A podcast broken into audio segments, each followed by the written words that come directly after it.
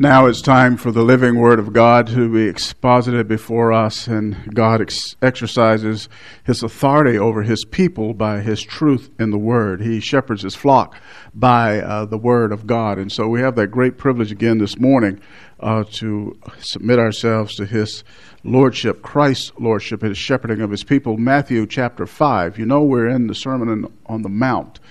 Been there a little while, and um, we'll be in Matthew for a little while. So if you uh, go out of the country and you come back in two years, we'll be in Matthew. and, uh, it's going to take a while. You know, Easter's coming, so I'll have a different sermon. There'll be times, and so it'll take a while to get through the entire book of Matthew. You understand that, don't you? And uh, so that's the goal. Now, if the rapture comes, uh, I won't be here to deliver it. Hopefully, you won't be either. that'd be a real problem. Matthew chapter 5. We're at the seventh uh, beatitude this morning, I believe it is. Matthew 5, verse 9. Matthew 5, verse 9. Blessed are the peacemakers, for they shall be called sons of God. I use as a subject this morning God's peace plan. God has a plan for bringing peace to mankind peace to individuals and peace to nations. He alone can bring peace because he is the source of peace. At least six times in the New Testament, Yahweh is called the God of peace. Peace is intrinsic to him. That is, it's one of his attributes. The presence of strife and conflict in the world is traceable to man's uh, fall in the Garden of Eden. Adam's disobedience unleashed all manner of human troubles in the world. I think we can all testify to the troubles we've seen. Included in the troubles unleashed was the fracturing of the harmony between God and man, and between men, and between nations we are living with the legacy of Eden. The legacy of discord and the lack of peace. It's most notably being experienced by the world at this very moment. We're, we're all aware of the naked Russian aggression led by Vladimir Putin in Ukraine. It's a war that comes from an impure heart, a, a, heart of an individual who desires power, has no concern for anyone else. That's the nature of fallen men. Depending on how one defines war, there are presently between 40 and 100 wars in the world. Mm, those are armed conflicts. There are smaller wars being fought too, too numerous to enumerate. They are the interpersonal fights, those that are found in homes, in the workplace, political fights, legal fights, racial fights, sometimes even in churches. Man's inclination is toward war, not peace. Even when there is a cessation of armed conflict by nations in conflict militarily.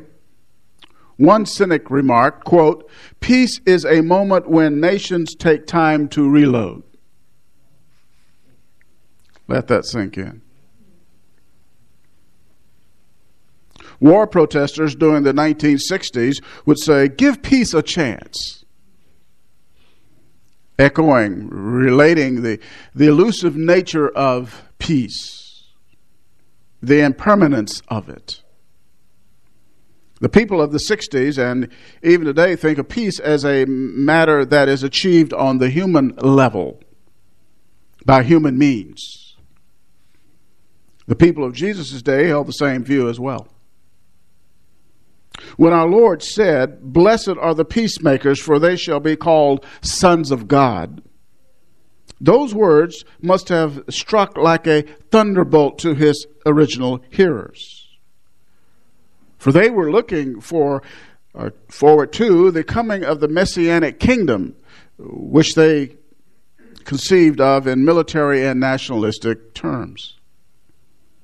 Remember, at one point, they wanted to force Jesus to be king, John chapter 6, verse 15. They wanted Jesus to use his power to overthrow the Romans who were occupying their nation. They hated the Romans. They hated paying taxes to them. They hated everything about Rome, and they hated the fact that they were ruling their land. And here's Jesus, all this power, who can mm, create food from a boy's lunch. He can work miraculously. Well, certainly he can be king and restore us, deliver us. That's not what Jesus came to do at that point. When he spoke the words, Blessed are the peacemakers, he was not speaking of national and political difference, a deliverance rather, from Rome at that point in time.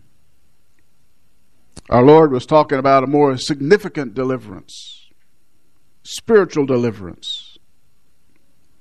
Rome's occupation of Israel was a temporary matter in human history. Its oppression could not extend beyond a person's lifetime.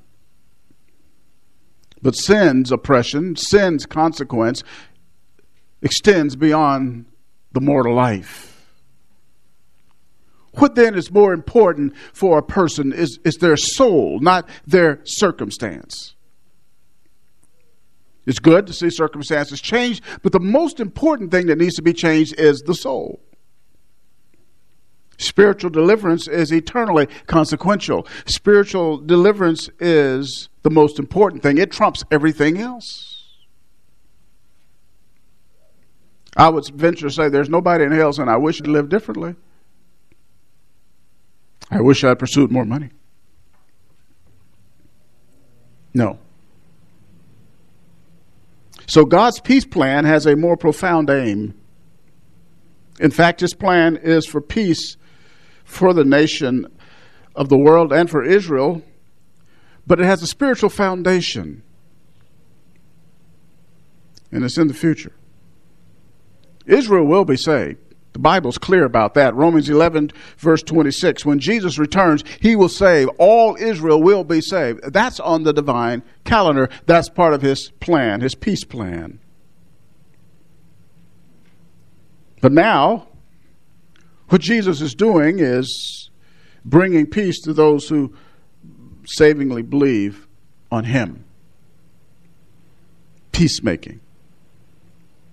Let, us look at it and see what the scripture says. The Beatitudes describe Christian people. The word blessed, blessed, blessed, blessed, all the way through here describe people who are followers of Christ, people who have been transformed by Him, people who are in His kingdom.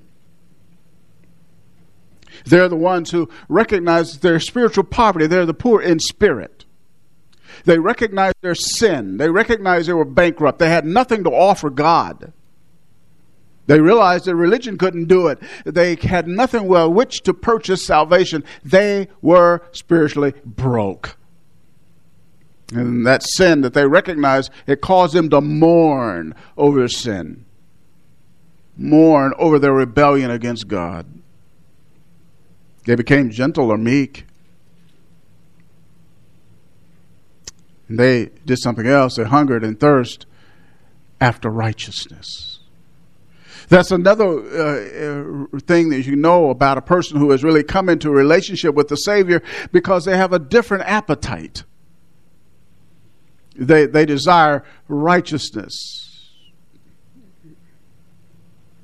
They thirst for it and hunger for it. They're merciful. Merc- blessed are the merciful.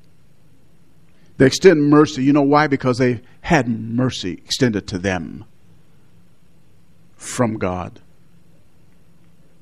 And they are the poor and pure in heart. The pure in heart. Heart's been cleansed from sin by the renewing of the work of the Holy Spirit, the regenerating work of the Spirit.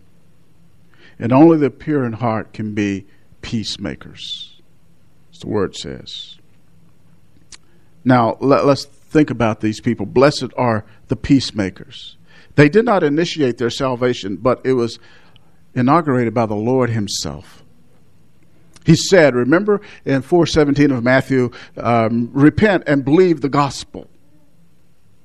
They responded in obedience to Christ's command to turn from their sin and believe the gospel. That command was a call to salvation. Repent and believe the gospel. In the context of this beatitude, it was the call to peace. 1 Corinthians 7:15 Paul is writing uh, to people and de- dealing with the issue of marital relations and all the problems. He said we've been called to peace. The summons to salvation is a call to peace. Now, that word call in the New Testament refers to the effectual call of sinners to salvation. The call. It is when uh, God calls a person, they respond. When He effectively calls them, they say yes to Christ. The Westminster Confession of Faith admirably and accurately explains the call, the efficacious call, the irresistible call. Let me tell you what the, the divines uh, said. These theologians who met and they looked at what the scripture says about salvation and they penned these words, which are right uh, in, the, in the 1600s. Here, the words are concerning the call. Listen. All those whom God hath predestinated unto life, and those only, he is pleased, and in his appointed and accepted time, effectually to call by his word and spirit out of a state of sin and death in which they are by nature to grace and salvation by Jesus Christ, enlightening their minds spiritually and savingly to understand the things of God, taking away their heart of stone and giving unto them a heart of flesh, renewing their wills and by his almighty power determining them to that which is good and effectually drawing them to Jesus Christ. Yet so, as they come most freely, being made willing by his grace. End of quote. The reality here, God does it. He has to save. No sinner wants to come to God on his own. No sinner, the sinners love their sin. They're in sin and in darkness. They're slaves there, and God has to call them out of it by His redeeming power. If you are a Christian this morning, it's because God, at some point through the gospel, by His Spirit, He called you to Christ and you said yes because He worked in your heart to make you willing and you said, Yes, I see Jesus. I see His glory. I see His purity. I see all that He's done and I want to embrace Him turning from my sin. That was God at work in you. You didn't wake up one morning and say, I'm just going to get saved because I think it's a good idea. No, God had to change you from the inside out. He made you willing. He didn't force you to come, you wanted to come. Once He worked in your heart, you said, I want Jesus. I come of my own accord because He has worked in you to make you willing. That's grace. It's grace. People talk about grace. You know, in this country, people always sing an amazing grace. Secular people sing, they have no idea what grace is. Shut up, please, please, please. You don't know what John Newton was saying. John Newton was talking about special saving grace. The grace that saves from damnation to hell, the grace that takes a person from earth to heaven when they die. That's the grace he's talking about. And that requires the almighty power of God to do that for dead sinners. You know, it takes power to raise people from the dead, right? Amen. Do you know it takes power to raise a dead sinner from spiritual death? Amen. Only God can do that. And He does that for sinners. He calls them to salvation, He calls them to saving faith. When they hear it, they come. And at that very moment of trust, at that very moment of believing on the Lord Jesus Christ, they have peace with God. Romans 5 1 puts it like this Having been justified by faith, we have peace with God. The wonderful reality is that at the moment you became a Christian, at the moment anybody becomes a Christian, it is at that precise moment that the war that God has against them is terminated. It's over permanently. And now, in this passage, verse 9, blessed are the peacemakers. Matthew 5 9, they're the ones who are at peace with God. Peace with God. And you, to have peace, people, you know, you've heard the saying, you better make your peace with God. And I often wonder if people really understand what they're talking about. Because if there is no justification, if there's no trust in Jesus Christ, there can be no peace with God. The ground of our peace is Christ. He alone is our peace. Ephesians 2:14 puts it this way emphatically, for he himself is our peace. There is no one else, there is no one else, there can be no one else who can bring us into harmony with God. It's impossible. For there is one God and one mediator also between God and men, the man, Christ Jesus. 1 Timothy 2 5. There's one God, not a multiple number of gods, one. And there's only one mediator between that one God, and it's the man, the God man, the Lord Jesus Christ. If you're going to get to God in salvation, you've got to go through Jesus. He said, I am the door. He didn't say, I am the windows. I am the door, the only entrance into salvation. His cross work then was indispensable to bringing, providing peace to us. People say, oh, oh, we, we know. Let me tell you something. Christians need to be reminded of the gospel. Amen. Christians need to be reminded of the gospel. You need to be reminded of how you got where you are in terms of your spiritual life. Paul was writing to Christians when he wrote the words I'm going to quote here in a moment. He was writing to the church at Colossae. The Christians who comprise that church in the Lycus Valley, uh, the Colossian church.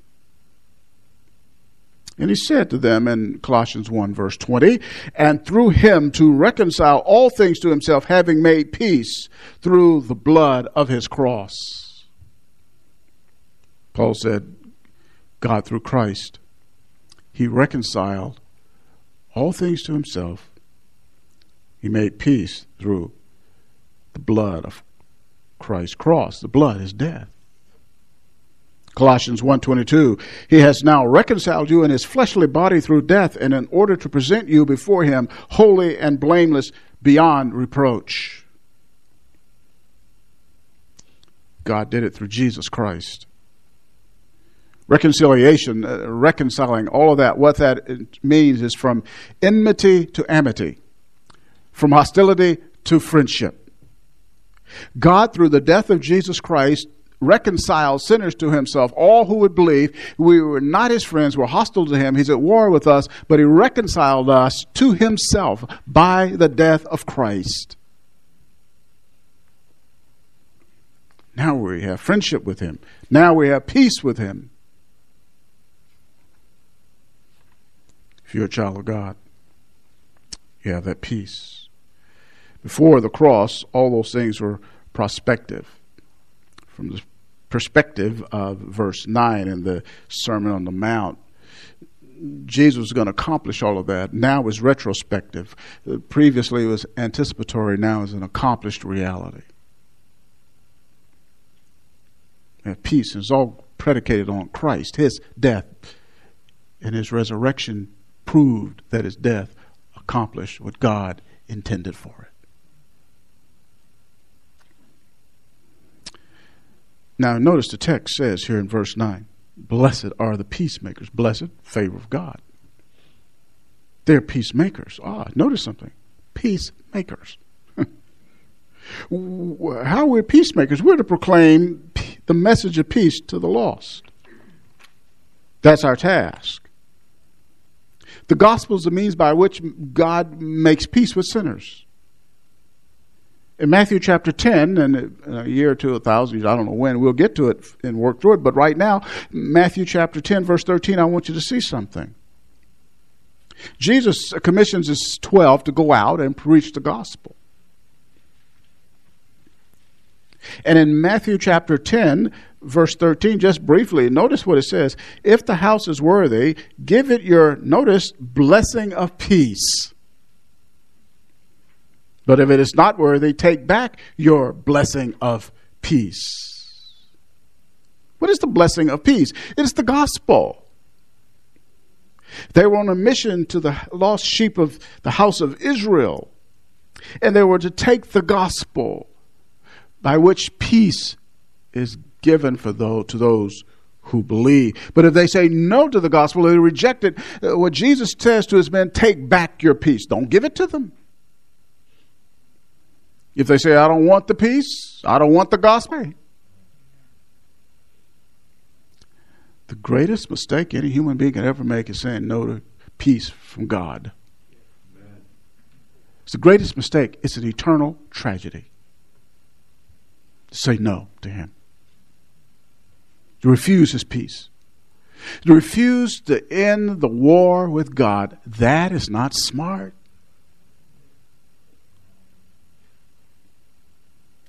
You don't want to fight him. In his grace and his mercy extends peace to sinners. Oh, isn't God good? that he extends to those who revile him, those who hate him, those who rebel against him. He says, Listen, I want to reconcile you to me. I want to give you my peace eternally. I want to do that for you because God is good and God is merciful and God is gracious and God is loving. That's good news, isn't it? Don't turn away. Don't turn away from it. Our job as believers, as peacemakers, that we do. We, that's what we do. We take it to them. Peter understood that in Acts chapter uh, 10. Acts chapter 10. You can see what Peter did. Peter went to Gentile Cornelius' house, and he said these words, Acts chapter 10, verse 36 verse 35 start. But in every nation, the man who fears him and does what is right is welcome to him. Uh, verse 36 the word which he sent to the sons of Israel. Notice this preaching peace through Jesus Christ. He is Lord of all. Preaching peace. Peter went and preached peace. And they preached peace by preaching the gospel to Gentiles who heard the good news. Because Jesus Christ is Lord of all. He's Lord of Jew and Gentile. So when we take the gospel to people, what we're doing, we're proclaiming peace to them. We're proclaiming to them how they can come into a relationship of peace and reconciliation with God. That's what it means to be a peacemaker. In fact, we have the ministry of reconciliation. Listen to this, write it down, and you can look at it later. 2 Corinthians chapter 5, verse 17 through 21. He has given to us the ministry of reconciliation to Paul and the apostles first, and to us as well. So we have this, this responsibility to the larger world to take the gospel of peace to men. That's God's peace plan.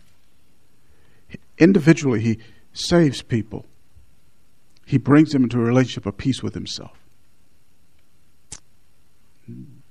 That's the peace that men and women need who are outside Christ in his kingdom. But there's another aspect of peacemaking, and it's among fellow believers. Oh, I would like for us, if you'd like to do this, turn with me to Mark chapter 9. Mark chapter 9. And I'm just going to pull a thing or two out of this text for us this morning. Peacemaking among fellow believers.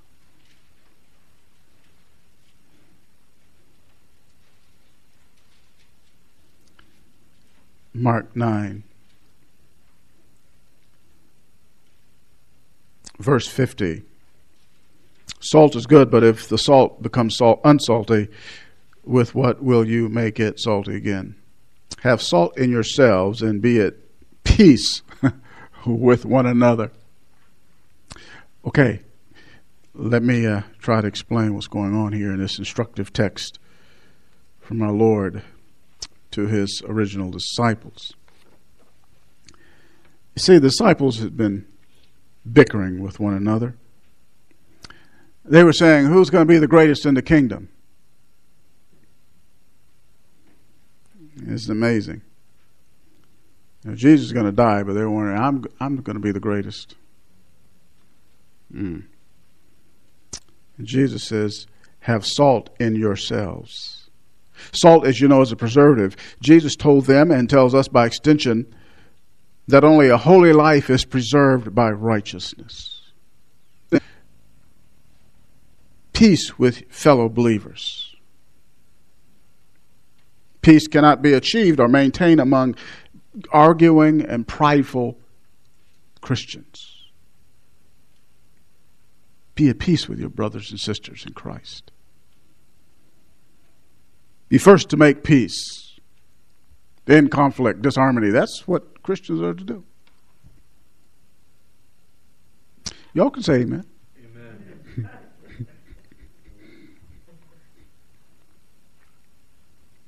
That's how it's to be. That's what Jesus says and be at peace with one. He's saying this to the his original men, the disciples. You know,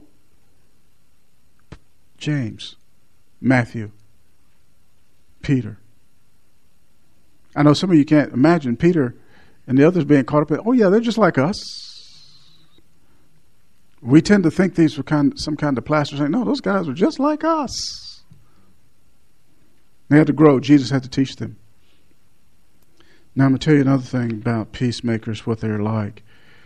Um, James chapter 3, you can uh, turn to that portion of the Word of God if you'd like, or you can just listen where you are. I'll just be there briefly. James chapter 3, and there are a couple of verses there, verses 17 and 18 in James chapter 3. And I just want to pull out of these verses a couple of things related to our, our topic here peacemaking, peacemakers, and God's plan of peace and how it functions in a local assembly among believers. Verse 17, uh, James 3, it says this But the wisdom from above is first pure. The but they're contrasting what was just stated in the previous verses. Above, of course, is from God. True wisdom, that is, skilled living, godly living, leads to peace. Notice, peace. Peaceable is peace loving verse 18 and the seed whose fruit is righteousness is sown in peace by those who make peace. Righteousness flourishes when god's people seek peace right? It's how we're to live. Seeking peace being wise. How do we know we're wise? One way we'll know it is if we're peaceful people harmonious people seeking peace. That's how we know from a biblical standpoint. Now, that's within the body. Now, what about in the larger world? Let me tell you what, we all uh, live in a world where there are unbelievers, right? And it can be tough. I, I, know it can be. Don't think because I stand behind this uh, desk that I don't know what that's like. Yeah, I do. In Romans 12, verse 18 says this If possible, so far as it depends on you. Be at peace with all men. Isn't, isn't God wonderful? He, does, he doesn't let us off the hook. So now y'all be at peace in the church, but you know when you get outside there, uh, that's another story. No, no, no. He says all men. Conflict in the world is inevitable. To his exhortation to be at peace with all men, the apostle adds the double qualification. Notice it in this text. If possible. The second qualification, so far as it depends on you. We are to be the people who pursue peace. We're to have a positive impact. We're to be the peacemakers. Sometimes that's not possible because of the wickedness of others. That's why it says, if possible, and so far as it depends on you. So you're doing everything you can. You're promoting peace. You're trying, but they just won't do it. They don't want peace. But just be sure that you're doing everything you should do to promote peace. And I'll tell you another thing you do. Scripture says, then you don't seek vengeance if they don't want peace. That's not your place. Not your job. You leave them to the Lord, right? Amen. Does he not say it? Verse 19 Never take your own revenge, beloved, but leave room for the wrath of God, for his written, Vengeance is mine, I will repay, says the Lord. Let God do it. he can take care of them. Let him do it. That's your responsibility. You're not Dirty Harry. I'm going to make my day. No. That's a worldly, ungodly, demonic attitude. It's not the attitude of Christ. Should let God handle that. People like to talk about their peacemaker, referring to their weapon. And it kill somebody. Uh, peace is made. wow. That's not Christ. Remember, Christ told Peter, put up your sword, put it in the sheath. Christ was reviled, but he committed himself to him who righteous judges righteously. First Peter. That's how we're to do it. God says, I'll repay. Let him. He has his own ways, and he'll do it in his own time. Trust his word. You just obey him and receive his blessing. You notice um, as you read the Bible, you'll see something that's a recurring theme, and that is when there's obedience, there's blessing from God. It's hard to it's hard to miss, really, if you're paying attention. You see that repeatedly in the Bible. In the Old Testament, you see God said to Israel, "You obey me, keep my commandments, and I'll bless you." And He enumerated the ways He had blessed. That's how you're blessed from God. Just obey Him, and watch Him work. That's how you do it. Well, let me move to another text. It says this Hebrews twelve fourteen. Pursue peace with all men and the sanctification without which no one will see the Lord. Pursue peace with all men and holy living. One way to do this is to watch your speech.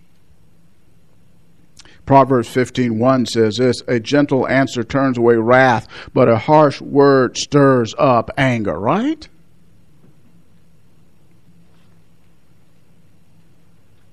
How you want to live. It's how you want to relate to the world of people according to the word and will of God. Now, we've talked about uh, peace toward those who are lost, peace in the body of Christ, peace relate to those outside and the conflicts that arise from that. Uh, let's look at global peace. With apologies to Ron Artest. Some of y'all remember Metta World Peace is his new name. Uh, brother, you don't know how it's going to come.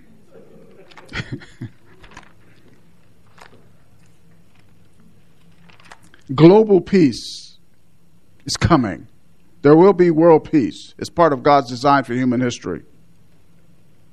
In Isaiah chapter 9, a familiar text, a familiar verse, everyone in this room, I'm sure, has heard it uh, more than once because you've lived through a number of Christmases and you've heard this said in verse 6 of Isaiah 9 For a child will be born to us, a son will be given to us, and the government will rest on his shoulders.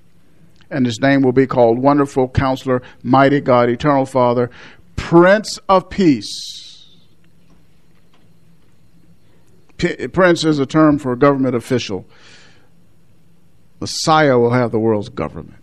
When our Lord returns to earth at his second coming, he will establish a world kingdom. He will dominate the entire globe. It'll be a spiritual, political kingdom over which he rules, and it will have Christian and others mediating Jews, the body of Christ, and others prior to the church. Revelation 11:15 The kingdom of the world has become the kingdom of the Lord and his Christ and he will reign forever and ever. That text is telling us about what is going to happen before it happens. He is going to come, and he's going to reign over the entire world. Then there will be peace. Well, how will this peace be achieved? The Bible tells us in Isaiah chapter 2 verse 4 it it is it's clear how it will be achieved.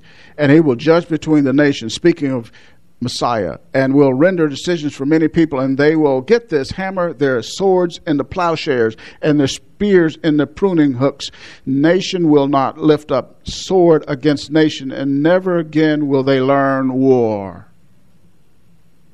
Hmm. Think about that. Today, people talk about disarmament nuclear disarmament. And they disarm to a limit.